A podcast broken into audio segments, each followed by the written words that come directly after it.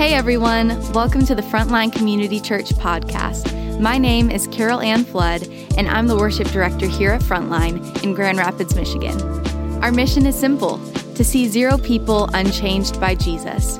So whether you've been following Jesus your whole life or your journey has just begun, we hope that this message will help you draw near to the person of Jesus, be challenged and encouraged by his word, and be moved to action. We hope these next few moments are a blessing to you and equip you to see who God really is and who you are in him. King Jesus, we come before you. We humble ourselves at your feet. We love moments like this where we're just reminded that the most important calling, the most important vocation, the most important responsibility is first and foremost to be with you and to enjoy being with you. So I pray right now, God, would you open our hearts to speak through your word? Would you allow us as people, as individuals, as families, couples, to be good soil, ready to hear from what you want to say? So Holy Spirit, come, fill this place, fill our awareness of you right now. We pray that in Jesus' name, amen. Amen. You can grab a seat. Thank you, team. First and foremost, I just want to say again, welcome. If you've never been here and this is your first time, not every pastor is bald. I promise.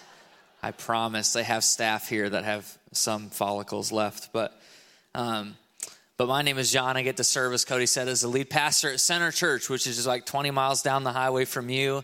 But get to run with a lot of your staff and your pastors on a weekly basis. Let me just say, as a total outsider, this is free, it's not on my notes, just want to give it to you, that you have an incredible team and lead pastors here. Don't take them for granted. That's what I would say. So, yeah, you can honor them. I personally have grown and matured, not just in leadership, but in faith, from being a part of running with people like David and Blake and Brian and Cody and so many other people. But a lot has changed. So last time I was here and was able to bring God's word to you was in March of 2021, which feels like in a different decade, you know? I don't know if you feel that way. That's how our family feels, like a totally different time frame. Last March, we were about 2 months away from having our first child. Her name's Lennon. She is very cute and very insane, okay? Like, cute, but crazy is one way to define that. And so even before I left today, she was eating a cream cheese bagel and a pen at the same time. You know, like only a one-year-old can pull that off. What's funny too is last March, I had a head of hair. And so I don't know if those two things are correlated, but if you are a parent, you feel me? You see where this is going? There probably is some correlation here. So I've joined the bald tribe, pretty proud of that as I'm in my 30s now. I'm fully embracing that life. That said, today, in our time we're going to spend in God's word, here's what I want to do. I want to make an argument to you today. I want to make a case to you today that you probably did not show up to church expecting. I want to make a case to you on an argument to you that maybe you have never thought about before. But if we embrace the argument, if you embrace kind of where I'm going with this, if you embrace what God's word has to say about this specific discipline, it will radically change your life. And I don't just mean like your spiritual life. I mean your marriage. I mean how you parent kids, even if they are 1 year old. It will change how you eat, how you behave, how you sleep, how you manage your finances, how you approach a business decision. It will change how you step into a Sunday morning. It will radically shift basically everything in your life if you embrace my premise today that's rooted, I believe, in God's word. And here it is. Our life in private is the only life that matters. Our life in private is the only life that matters. Now, immediately, about 90% of you have already disagreed with me. And so I got to work backwards here to get you on my side. That's my goal in the next couple minutes, is to get you back on my side. Because I believe, and I have experienced this personally, that what God wants to do in your life is not just change the external things about who you are. is not just to shift behaviors or modify even patterns of thought necessarily. What he wants to do is so much bigger and deeper than that. What he wants to do is transform your life from the interior until that leads to the exterior. He wants to change fundamentally who you are and how you relate to him. He wants to change your private world that no one else sees, maybe not even the people closest to you. God has that level of power and that level of desire. And today, as Holly alluded to, we're talking about solitude and the power that has. But I believe as you look at the life of Jesus, which we've been doing throughout these disciplines, all of them stem from his life, his practice, his rhythm. And I want to take you to the Sermon on the Mount, one of the most famous passages in the scriptures. Jesus' fundamental teaching on the kingdom of God, what it's like to be a kingdom person. And in Matthew 6, verse 1, listen to what Jesus says about this. Let's go to this together. If you have a Bible, pull it out, or it'll be right here. Be careful not to practice your righteousness in front of others to be seen by them. If you do, you will have no reward from your Father in heaven. Let me pause there. What did Jesus not say? He didn't say you'll have a level of reward. It's just not as good as it could be. No reward. You have no reward from your Father in heaven. So when you give to the needy, don't announce it with trumpets as the hypocrites do in the synagogues and on the streets. This is public. To be honored by others. Truly, I tell you, they have received their reward in full. I love Jesus's tone. It's sarcastic there. You get that? Some of you, maybe that's your spiritual gift is sarcasm. Like this is your moment. Truly, I tell you. But then he goes on and says, when you give to the needy, don't let your left hand know what your right hand is doing, so that your giving may be, here it is again, in secret. Then your Father who sees what is done in secret will reward you. And when you pray, don't be like the hypocrites, for they love to pray standing in the synagogues and on the street corners to be seen by others. Truly, I tell you, they have received their reward in full. But when you pray, go into your room, close the door, and pray to your Father who is unseen. Then your Father who sees what is done in secret will reward you. Now, Jesus is not saying that giving is bad or fasting is bad or prayer is bad or going to a church service, which is a public thing you're doing right here, or you're at least watching online. You're maybe doing that in community. He's not saying those things are bad or they're awful or you're less of a Christian for doing them. But what he is saying is that what happens in secret and in private may be the most important thing about your spiritual journey. And for some of us, that's haunting. That's awful news because there's such a discrepancy between who we are in public versus who we are in private. And today I want to bring you hope. And I think this scripture brings us hope that through the discipline of solitude, your private life can be the most life-giving, vibrant, beautiful thing about who you are, about what you bring to this world. So let me clarify. Solitude is not just time away where you're quiet by yourself. That's part of it. That's kind of a precursor. But solitude is time spent dedicated in a solitary place, in a solitary season of your life, alone with God. It's one-on-one relationship with your Heavenly Father who sees you in that place, who sees your heart. He sees your desires, just like Cody led us. He sees the things that are heavy on you and burden you right now. That's what solitude is. Another way to put this would be, in silence, we come to God, like we take a step towards him, but in solitude, God comes to us. In silence, we come to God, but in solitude, God comes to us. You see this throughout the entire scripture. I mean, it's hard to miss. You read stories of people like Moses who had a regular rhythm of retreating to a mountaintop. And it's on that mountaintop that he asked, God, let me see your glory. I want to see who you are. Show me a piece of who you are. And God reveals it to him. And it changes Moses. Literally comes off this experience with God on the mount, and he is physically changed. But it's a private encounter he has with God that changes his public leadership. You can skip ahead. You can go through the next bit of the Old Testament and find major prophets, people like Elijah, who have this incredible showdown on Mount Carmel, which sounds like an ice cream store just waiting, to happen. Sorry, I'm a dad. I get to make those, and you are required to laugh. But But Mount Carmel, he comes off. They have this kind of battle between the prophets of Baal, these enemy prophets of God and Yahweh and his way in the world. And then Elijah, through this incredible act of faith, defeats them, and God comes down, powerful move of God.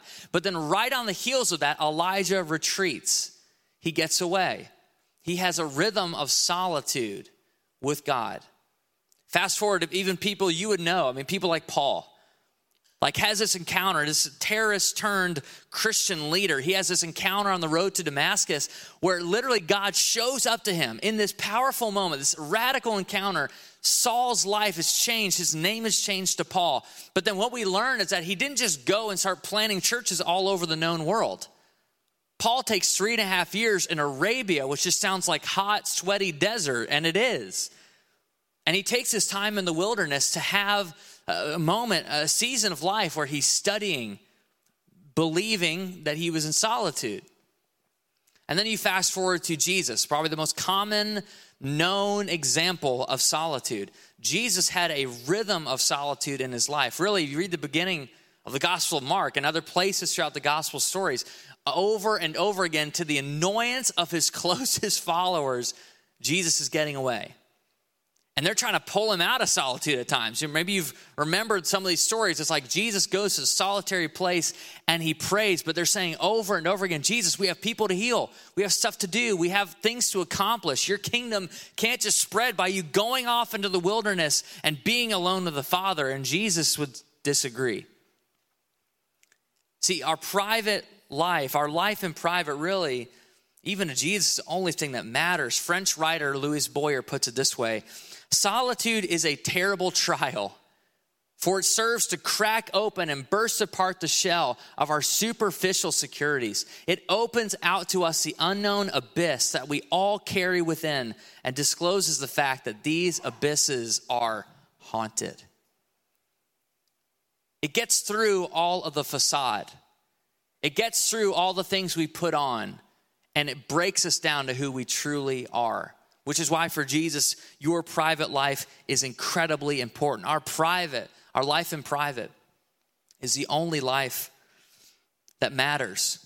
And this really bugs me as a leader, because I have friends who will say things like, and I've said things like, well, just they're a good boss. They don't need to be a good person. Well, they're an incredible pastor. I don't care what they do the rest of the week. I don't care. As long as I don't know about it, I don't see it. As long as they're a good president, I don't care what they do in their private life. Now, there may be shreds of truth. We could debate that back and forth, but the scriptures wouldn't know any other way besides total congruence between who you are in private and who you are in public. And perhaps some of the breakdown we're experiencing in society is because we've allowed those things to be separated. Our life in private is the only life that matters. One of the reasons this is true is because privacy, your life in secret, like Jesus talks about, it breeds honesty before God because there's nothing else to put on. There's no worship leader. There's no pastor. There's no friend. There's no mentor, no spouse. It's just you in the silence. And God can do something powerful when we get away, when we say, I'm going to concentrate my time, I'm going to emphasize this in my daily life, I'm going to adopt this practice and let it shift my life from the day in and the day out. In Psalm 139, one of my favorite Psalms, David writes, not just that he's fearfully and wonderfully made, but he also gives this invitation to God's presence. He says, search me and know me. See if there's anything not congruent in my private life, in accordance to my public life. Search me and know me. That is an incredibly dangerous prayer. But if you pray it, God will do it. He will help you see through the areas of life where maybe you have yet to live into your full God-given potential. As I said, I have a 13-month-old daughter, Lennon Joy, and she is a lot of joy. But I have the privilege of being her dad. And there's a couple days each week where it just works out in terms of our schedules that I'm alone at home with her. Dad, you feel me? The terror that happens when your wife is like, hey, I'm going to be gone for the day. You got the kids. It's like, oh my gosh. you trust me a lot. That's how I feel every time Lindsay leaves. Like, we've been married 8.5 years, but there's nothing that scares me more sometimes than her giving Lennon to me for the day. But recently she's been doing this thing. So she is a walker. I mean, literally, she plays hard and sleeps hard, thankfully, because I wouldn't make it. Like, if she didn't sleep, we'd be in big trouble, because constantly in her wake window, she is moving everywhere, and everything is something to eat. You know, it's like everything is edible to her. Everything is worth opening and breaking open and moving and taking into another room than the room it's supposed to be in. Like, that is the season of life we're in. But recently I found out, as I'm alone with her, silence from Lennon is a bad thing. It's bad. You know, like, if I just get a little lazy and start to scroll Instagram for like 2 minutes, and Lennon was in front of me on the couch and no longer is in front of me, and the house is quiet, trouble. It's bad. It's never something good. She's never in her room praying in secret. Like, it is, there are things happening sometimes physiologically that you don't want to happen. Like, she literally has this obsession right now with toilet paper. Okay, so she is the kind of kid who just will spin it as much as possible, as much as she can ingest in a day. That's like her life goal, is how much toilet paper can I consume? Like, that's the season of life we're in. And so finally we just said, you know what? Forget it. We're taking all the toilet paper off the rolls in every bathroom in our house, and we're putting it on the counter. If you're an adult, hopefully you can reach it. Like, that's, if you come to our house, that's the reality we're in right now. You're not getting a nice roll experience. It's like a challenge right now to go to the bathroom because of the havoc that causes. But as her dad, like, she doesn't think I can see what she's doing. Like, she thinks she's really smart. She thinks if I just kind of to scat away, and then I just pull all the toilet paper off the roll, or go eat something I'm not supposed to, or tear into the mail for the day, like, dad's not going to know because he's not in the room with me. Some of you already got it. Like, we do that with Jesus. We think if it's not seen, he doesn't know. If it's not seen, someone's not going to find out. And Jesus's encouragement and sober caution to all of us is that your Father sees what's done in secret. And that can be incredibly beautiful, liberating even, freeing even. If we embrace the fact that our life in private is the only life that matters, it will change everything else when we open ourselves up to that. Worship pastor Bob Coughlin puts it this way: if I gauge my maturity by what I do when others can see me, I may be terribly deceived about my true state before God. Terribly deceived, and we are incredible creatures at self-deception. And Jesus, for some of you today, wants to free you from that, wants to set you free. And the discipline of solitude will get you in touch with that. I find it really interesting. You read the Gospels, we just read a little sliver of that in Matthew 6. As you read the Gospels, knowingly, there was only about 1 or 2 instances in the Gospel stories where we know that Jesus did anything accomplished or recorded in the first 30 years of his life. If I'm the Heavenly Father and I'm looking at a productivity scale for Jesus, what a colossal waste. Like, how much more of the kingdom of God could have spread? Who could he have healed when he was 29 that he didn't heal? What miracles could he have performed that he didn't perform? Why? Because Jesus had an emphasis on prioritizing time with the Father. It was preparation. It was time in solitude. It was a private life that some of us this side of heaven will never even know. What did he do? Why? Because for Jesus, his life in private fueled his life in public ministry and leadership. We think 30 seconds of solitude is painful. Try 30 years. But to Jesus, this was critical. This was important. And so I want to talk for a minute. Just why don't we practice solitude? Why don't we do this? It's not like we don't have the time, because most of us have the time. It's not that we don't know what to do, because when you get alone with God, it kind of, he takes over. He tends to do the rest. You maybe had moments like that, but we just don't practice it. We don't do it. It's similar to fasting. It's one of those countercultural disciplines that just doesn't even make sense. Like, we fasted together as a church a couple weeks ago. Maybe some of you did this here. And it was like, starving the God of my stomach is the worst thing I could possibly be doing. It is the discipline I am the worst at. And solitude is close because of a few of these reasons. Number one, I think a lot of us just live distracted lives. And that's obvious. Like the average American picks up their phone 96 times a day. Some of you maybe have done that already this morning. You know, like your screen time report on your iPhone's like, I'm going to close that for a moment. I don't really want to see that. But we live distracted so often. We're caught up in billboards and media and TV and having constant audio and noise in our home. The first thing we pick up is a phone, and the last thing we put down is a phone. Like, we live in a distracted, hurried, rushed culture. No question about it. So I think that's one reason. The second reason is I think a lot of us, especially if you grew up in this region, we want to be viewed as productive and successful. I don't want people to assume, even as a pastor, that I'm unproductive or unsuccessful.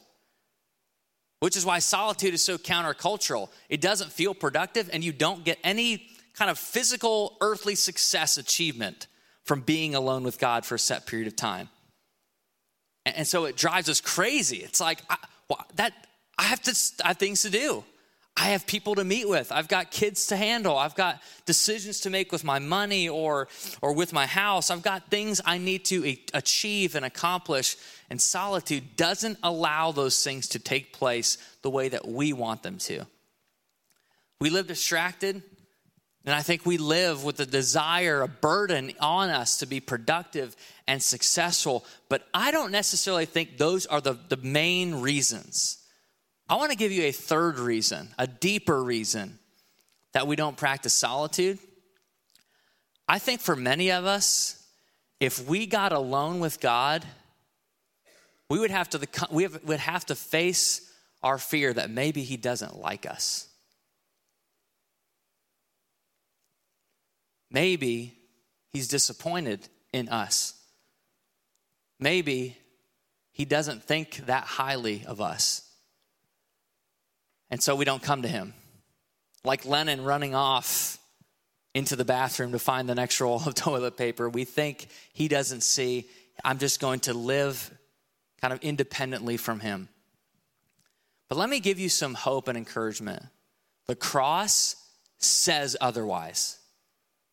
The cross, what we sang about, this incredible moment, this dividing line in human history, it says that God, the closer he gets to you, the more he likes you. The closer you get to your heavenly Father, the more he desires to walk an actual everyday relationship with you, to be with you before ever asking you to do anything. He enjoys solitude with you. This is the hope of the gospel itself. This is wrapped up in this discipline. This is why it's incredibly beautiful to practice solitude, because it really is the most important thing you can do. Your private life is really the only life that matters, and it's fueled by rich daily rhythm of solitude. Some of you were around and maybe even heard this story, but December 29th, 1972, there was a group of about 100 or so people who were taking the first maiden flight on Eastern Airlines Flight 401. And they were flying from New York City, JFK Airport, to Miami. Now, December 29th, Miami, let's go. I mean, sign me up. I would love to take that trip. I will take that with you if you so desire. If you're going to pay for my flight, I will get on it, no question. Like, that sounds like a dream. But as they're about 20 or so miles away from the Miami airport, some of the captains in the cockpit notice that the landing gear kind of indicator that everything's going well, the green light that should flip on as the landing gear's engaged, doesn't go on. It's kind of flickering.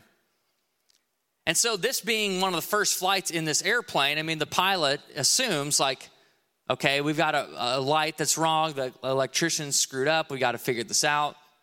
And so they call in some other of the crew and say, hey, do you see this? Like, this is flickering on and off. Like, I'm not really sure what's happening, but we'll be fine. Let's just continue to plan. And so people are kind of like gathering in the cockpit now. Like the crew, the stewards, the stewardesses are coming in, like trying to figure out like, oh yeah, I see that light. I see that it's flickering on and off. What the crew did not realize is that they were slowly descending during this whole whole chaos. They had completely disregarded the fact that their plane was going down. And eventually, Eastern Airlines flight crashes 18 miles from Miami, killing over 100 people. It was devastating, one of the worst fatality crashes in this season of airlines. See, we can go to church. You can serve on a team. You can give your money. You can look good. You can exercise. You can work out. You can sing all of the worship songs every single morning at Frontline at the top of your voice. You can give it all. But if we neglect intimacy with God and solitude, we are just like that cabin crew trying to figure out how to flicker the light back on. We are missing the most important thing. We are missing the reason we were created, and it's for life, relationship, daily walking with God, a transformation of our private world. And I'm not exempt from this. Literally 6 months ago, sitting in a worship service, the speaker's done speaking, and in the kind of anonymity of a big crowd, I had a solitude moment with the Lord. And because he loves me and because he's so incredibly patient with me, he pointed out an area of life, a sin pattern that I had decided was not interrupting my ministry. I could keep it going if I wanted to. Wasn't really harming my marriage because it wasn't known. And there was a moment where God just gently whispered, you need to tell somebody. You need to say it. You need to get it out there. You need to confess. You need to repent. You need to turn. You need to get healing. And that was a massive shift for me. I mean, this is fresh. We're talking March.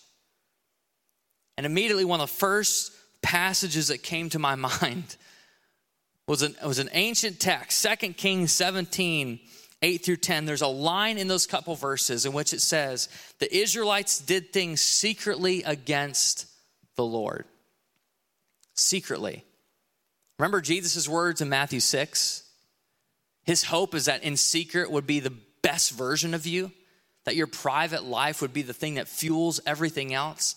And yet for Israel and for me, the secret place was where I hid things from the Lord. It was where I didn't want to bring those things to light. I was afraid of what he would do. I was afraid of who he was.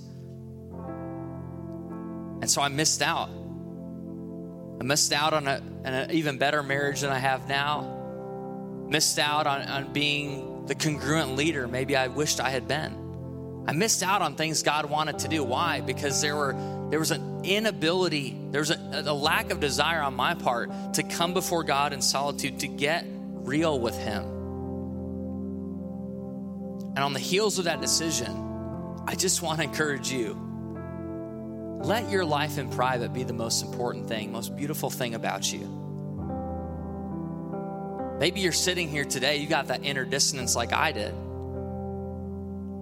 There's things that you are maybe doing secretly against the Lord.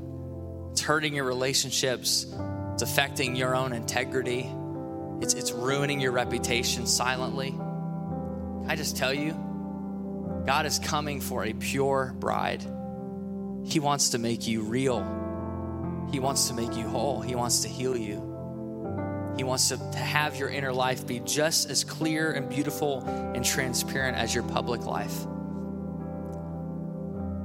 So can I give you one quick encouragement, and then I want to share just a closing thought. This week, if you're adopting some of these practices on, don't just practice alone time. Don't just make it a point to get away. That may be how you begin, but don't let that be the point. Let the point be solitude, true intimacy with a Father who sees you in secret, who loves you desperately, who's given every single part of himself to you so that you would know him and be known in return. Don't just practice alone time. That's the wrong thing. Don't just walk out of here and say, okay, Google Calendar, here's where I'm getting away. You may need to do that, but don't let that be the end. Maybe for you, it is that practical. You need to set a meeting. Jesus says in Matthew 6 to shut the door. Like maybe you need to shut the door on other priorities, other meetings, other sporting events, other things, other priorities, other distractions. to get alone, to be in solitude, in this solitary place with Jesus himself. The thought I have is that as I was about 18 years old, I was listening to this, I was at a concert. I was in a season of life where I was trying to flex my independence from the Lord. I had moved from Caledonia, Michigan to Auckland, New Zealand in an attempt to get away from some of that inner dissonance that I was facing as a high schooler. And I saw a band that I'd seen a few times before. I'd been run sound tech for them. I'd done things with this band, but they were in concert in New Zealand. I went to see them and they sang a song. I don't know if you're like this, but they sang a song that I'd listened the first 2 minutes of, and I skipped to the next one. Your Spotify user, you do that all the time, just like I do. You skip over. And I never listened to the end of the song. But at the end of the song, there was this line, and it's haunted me since I heard it 13 years ago. What are you doing when no one's watching? What are you doing? Children, get your hearts right. God's coming for a pure bride. And I didn't know what that meant because I had not spent time alone in solitude. But that can be your reality. And what we're going to do is actually, Carol Ann's going to lead us and just sing that over you and give you some space. At the end of singing this little kind of part of the song, we're just going to take 30 seconds to a minute where the room is quiet and you just get to be alone with God, maybe for the first time ever. And I want to encourage you just to lean into that moment, but I'd love to pray for you before we do that. Would you join me? Father, thank you that you see us and you know us and you love us. You like being around us. But your invitation for us is to be 100% transparent, 100% real, 100% authentic to the people we present ourselves to.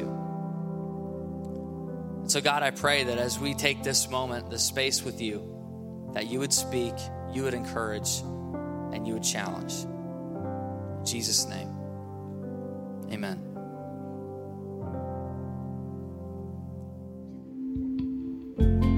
We hope this message encouraged you in seeing who God is and who you are in him. If you want to take a next step, visit frontlinegr.com/connect. We look forward to connecting with you there, and we'll see you back here next week.